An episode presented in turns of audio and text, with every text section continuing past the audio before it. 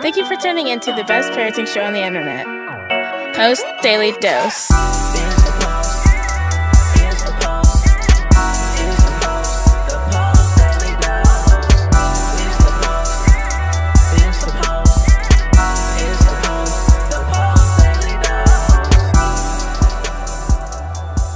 Hey there, Facebook family. This is Christy Soul, the co founder of the Post Institute, coming at you live on this fabulous Friday. TGIF. Uh, and look at me, it's two days in a row where I actually know what day it is. So I'm feeling good about that. you know, sometimes you just have to break it down to the smallest little element to be able to feel like we're having an accomplishment. So, my accomplishment, I've had a lot of accomplishments today, but one of them is to be able to know what day of the week it is. So, I hope you guys are doing great tonight. And thank you for joining me for the best little parenting show on the internet. I see some names popping up, folks watching, and hello to everyone. Hi, Mary, I see you there. Hi, Janet. Hi, Gareth. How are you? It's so good to see your name. Uh, and I just want to let you know, specifically, Gareth, I always appreciate, um, you always have a, not always, I shouldn't say that. I always try to always, see, I keep saying that. I like to try to stay a word away from absolute words like always, never, uh, what other ones are there? But I know uh, I enjoy the sense of humor that you often bring to the comments. And um, I know you and Bryan have had a chance to meet and hang out a little bit. And that just, um, I don't know, there's something about that. It just creates this sense of family that I really appreciate. So, of course, I want to take a second to plug these books. Uh, Bryan's book, From Fear to Love, the best place to get this. You can get it on Amazon.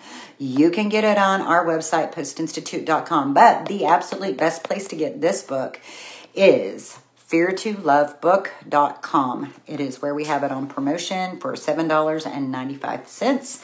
And when you purchase there, you automatically get an audio version and uh, you also get a bonus podcast. So that's pretty cool.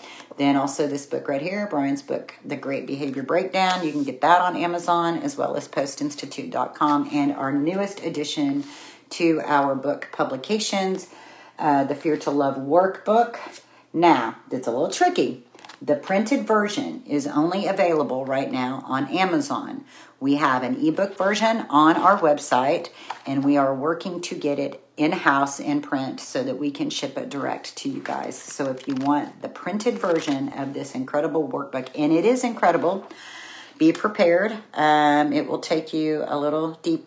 It'll take you a little deep. Uh, but that is what this work is all about, right? It's about going deep, going deep into our own healing, going deep into understanding the effects of trauma.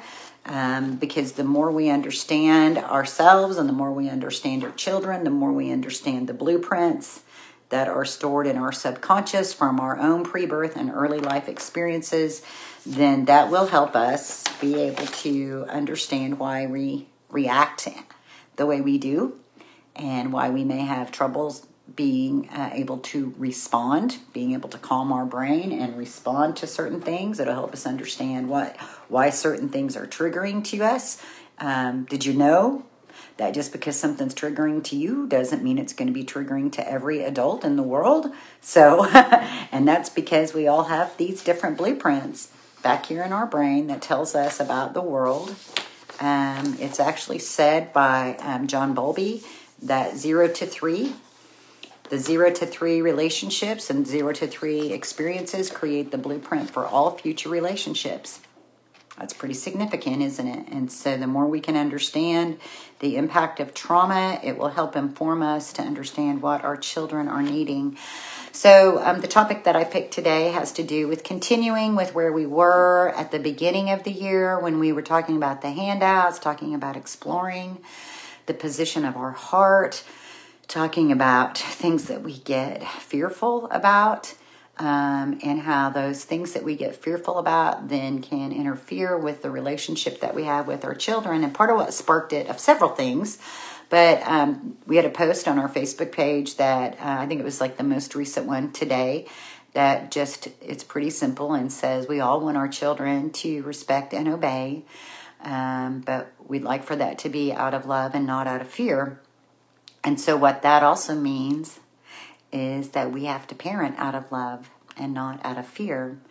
I think where it gets confusing is that we have been taught many, for many of us in our upbringing, um, many of the things that our parents did, calling it love, actually were coming from a place of fear. And so, over the generations and generations, we have gotten a little bit confused about what love looks like. We've gotten confused about how can we love unconditionally? How do we let our children know that we love them even when they're making mistakes? How do we let them know that we're proud of them just because, with no reason at all, that we just love them and we're proud of them and just being is enough? That our love isn't based on whether they scored a touchdown or whether or not they made the team or what their grades are. That our love truly is unconditional and without strings. Um, to the extent and this was a post I made a few days back, but I feel very strongly that this needs to be said out loud because this model is so about love. And our experiences in this model just happen, just so happen by coincidence that having strong, loving, safe, secure relationships has also evolved into changes in behavior. That said, if you are loving with the intent of changing behavior, that's not love, that's manipulation. And I have to say it out loud.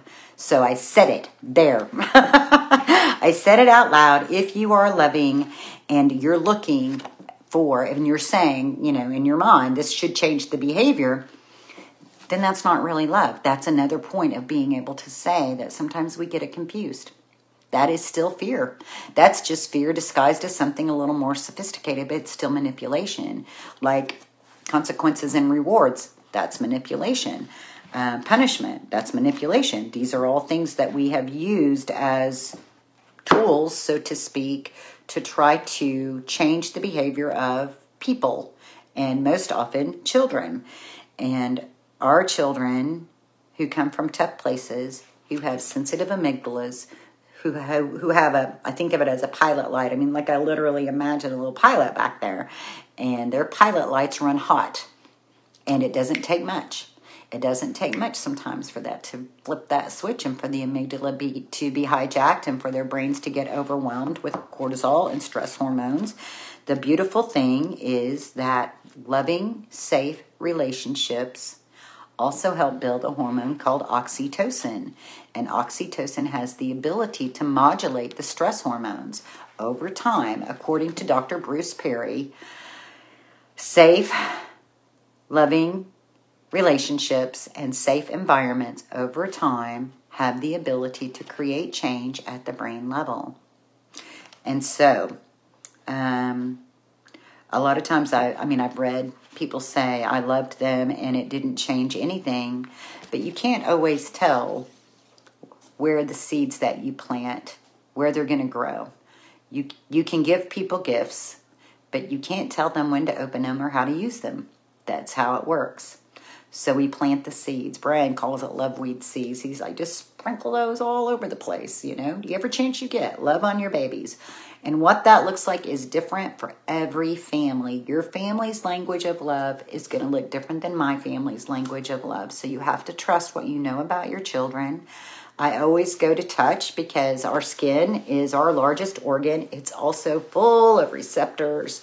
And I personally am, I, you know, touch is one of my languages of love, you know, so, you know, hugs and, you know, a nice little pat on the leg, and you know, it's just it's part of how I grew up. My both of my parents are very touchy feely. My dad's a very touchy feely person, and so that was always um, that was always a way that love was conveyed in my world.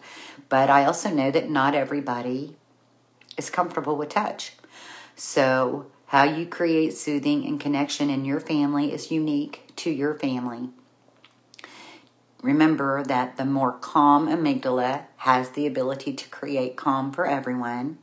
So um, that means our self care is important. And that also means that when you think about how do I create connection with my child, you know, if your language of love is different than their language of love, then you're going to have to go on an exploration to be able to find what is their avenue for soothing. Any of our sensory pathways can be avenues for soothing. Just like they can be avenues for triggers, they can also be avenues for soothing. For some people, it's their own touching, touching of others, or touching of something. So there's a tactile process that can feel soothing to some people. For some people, it's taste. For some people, it's smell. And I'll be honest with you, I was one who was like, essential oil, essential schmoil. I don't know if I'm buying it. Well, I'm buying it now. I mean, I I personally have experienced positive effects from using essential oils, and and I know other people who have, and so it you know the olfactories bypass so many parts of the brain to be able to activate other elements in our brain. So I'm a believer and I encourage you to do your own research and make your own decision about that. Um, so we're talking about touch, smell, taste, sight, hearing, um, digestion, thoughts. All of it can be triggers and all of it is avenues to create soothing. And so working with your child to identify the pathways of soothing that best suit them is a it is a pers- a worthy pursuit. It is a worthy pursuit. Creating routines, especially when they're young, creating routines that are where you are part of their soothing process so that you are an external soothing element in their life is very important and also very helpful. That way, when stress comes later in life, you have these rituals that you can come back to. Um, I've told you guys many times when my daughter was little and she moved from breastfeeding. Um, we how we made that shift was then we went to reading books, and so we would snuggle up and read together. And for many years we did that at night and then after she got older and i didn't get to do that anymore because she told me she didn't need that anymore in times of high stress or in times for us uh, one of the big stressors is uh, our medical issues when those things come up. Sometimes we we get to go back to that um, because it's it has so many positive there's so many positive associations for both of us around it that it's very calming and soothing for both of us. It brings both of us back to a place of a sense of reassurance internally that everything's going to be okay, that somehow it's going to be all right. Um, Debbie says, Mine is sensory with squeezing, pushing, physical, but not on his terms. Oh, but on his terms, not on surprise. Sees it as a control, but over years he is becoming more touchy Interesting, piggybacking up to bedtime every night. Oh, so one of the things that you guys do is you give him a piggyback ride to bed every night. Oh, I love that. That's so fun. That is so fun. So yeah, finding those fun, uh, you know, ways to um, ways to inject elements of playfulness. Um, it's interesting that you said um, sensory was squeezing and pushing, physical but it has to be on his terms.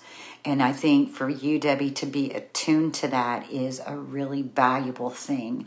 It makes me think about, um, I'm sure that there are people, and there may be people watching right now. I know that there are people in our network who are very well versed in occupational therapy. Trauma informed occupational therapy is very valuable. Um, many are many of our children have different tactile um, sensitivities. Um, they have lots of sensory issues that is often directly related to the womb experience. That very sensitive amygdala can create lots of sensory um, sensitivities.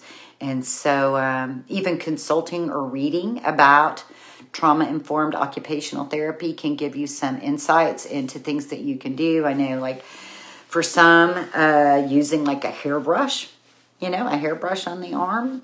Uh, one of my favorite places to be tickled and scratched is like is one of my favorite. I'm okay. Now I'm just going to get lost. Like I get to sit here and scratch my forearm forever. Everybody has different things. Hand massages, foot massages, leg rubs. Explore.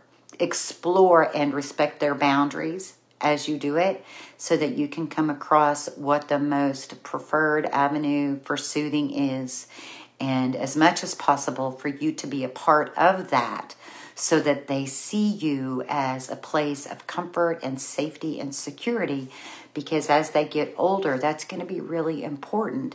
As they get older, to be able to have enough relationship that when they start going through I just had an incredible coaching call with a mom today, and that's part of what brought all this up is the reality that as our children get older and they start exploring some of the things that adults do for soothing, and usually those things have potential for addiction, like smoking and drinking and drugs and you know all of that sex all these things that they start to explore have they're often double-edged swords. And so we have when we have these early life experiences and these foundational pieces where they see us as a source of comfort, soothing, and protection, and they have a deep understanding that we have their best interest at heart. That doesn't mean we always agree, but truly in my heart of hearts, I have your absolute best interest at mind. Then that helps to create a fertile soil so that when they are tweens and teens and they start exploring and experimenting and stepping into elements of autonomy which are natural through biology that they come to us they come to us as they're making those decisions so that we can provide guidance because we have enough connection so when we say that we want our children to respect and obey out of love, that comes from the relationship out of love that we create with them. And part of that is for us to take the time to explore, especially for children who come from tough places, who have those sensitivities, to explore what their avenues for soothing are, so that they then are able to see that we are a piece of what helps them feel better, what helps them feel safe. So, all of this has to come from the examination of the position of our heart. And that comes from exploring our own blueprints, understanding our own fears, understanding our own triggers, so that then we can understand what's ours, what we are bringing to the table, what we're bringing to the equation, so to speak, and what is our children's. Because a lot of times, if our children do something and we get triggered, the situation becomes all about us. When we have these things, uh, it's never separated, so I don't want to make it sound like it just gets all that clear. But when we have a clear idea of what it is that is triggered within us from our own blueprints, it's from that point that we can put that aside and be present for our children when they're having challenges. Until we're able to do that, when they have challenges and we get hijacked, then everything starts becoming about us and we're not able to be present and supportive for our children. So, our message today is packed with a ton, tons of little things for you to grab onto. Pick one. Pick one, focus on that, explore it, meditate on it, pray on it. Um, and let it percolate in your system as you work towards growing more loving, more safe, um, connected relationships with your children. I hope that at some point today, if you haven't already, that you take everything you worry about, everything you've been fussing about, everything you've been fretting about, everything you've been teaching about, and put it to the side and just enjoy your children. Just enjoy them just enjoy their quirky little selves, their funny little selves, their growing little selves, their little selves that think they know everything, but yet, you know, they're still not there yet. Just kick back and enjoy it. Don't worry about it so much. Time's on our side. Time's on our side. Build relation. Just focus on building that relationship and building that safety. And lots of beautiful things will grow from that over time. And remember what Bryan tells us in any given moment we can act out of those blueprints of stress and fear and overwhelm. It can happen to us any minute. It can happen to any of us. We can take one to two to three to sometimes 10, sometimes 30, deep breaths. Take those deep breaths until you feel the calm. The reason for the deep breaths is the first thing that we all do when we are stressed subconsciously, the first thing we do is we hold our breath. And that causes our thinking to be distorted and confused, causes our short term memory to be suppressed. If you can just get the first breath in, then you'll be surprised because then you can get the second one and the third, and you'll begin to feel calm enter your body and a little more calm. And from that place, we can choose love. Much love to you. I hope you guys have a blessed weekend, and we will see you guys on Monday. Join us live on weekdays at 6.30 Central Time on Facebook at the Post Institute. Don't forget to get your copy of Bryan's best-selling book, From Fear to Love, on promotion. Just pay shipping and handling at www.feartolovebook.com. That's www.feartolovebook.com.